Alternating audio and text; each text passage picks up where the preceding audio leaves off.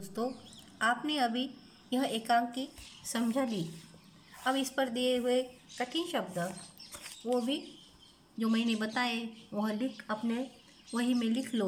और इसके बाद जो पाठ में गृहपाठ दिया है, स्वाध्याय दिया है, वह भी ढूंढकर अपने पुस्तक में से ढूंढकर वह अपने वही में लिख लो। धन्यवाद।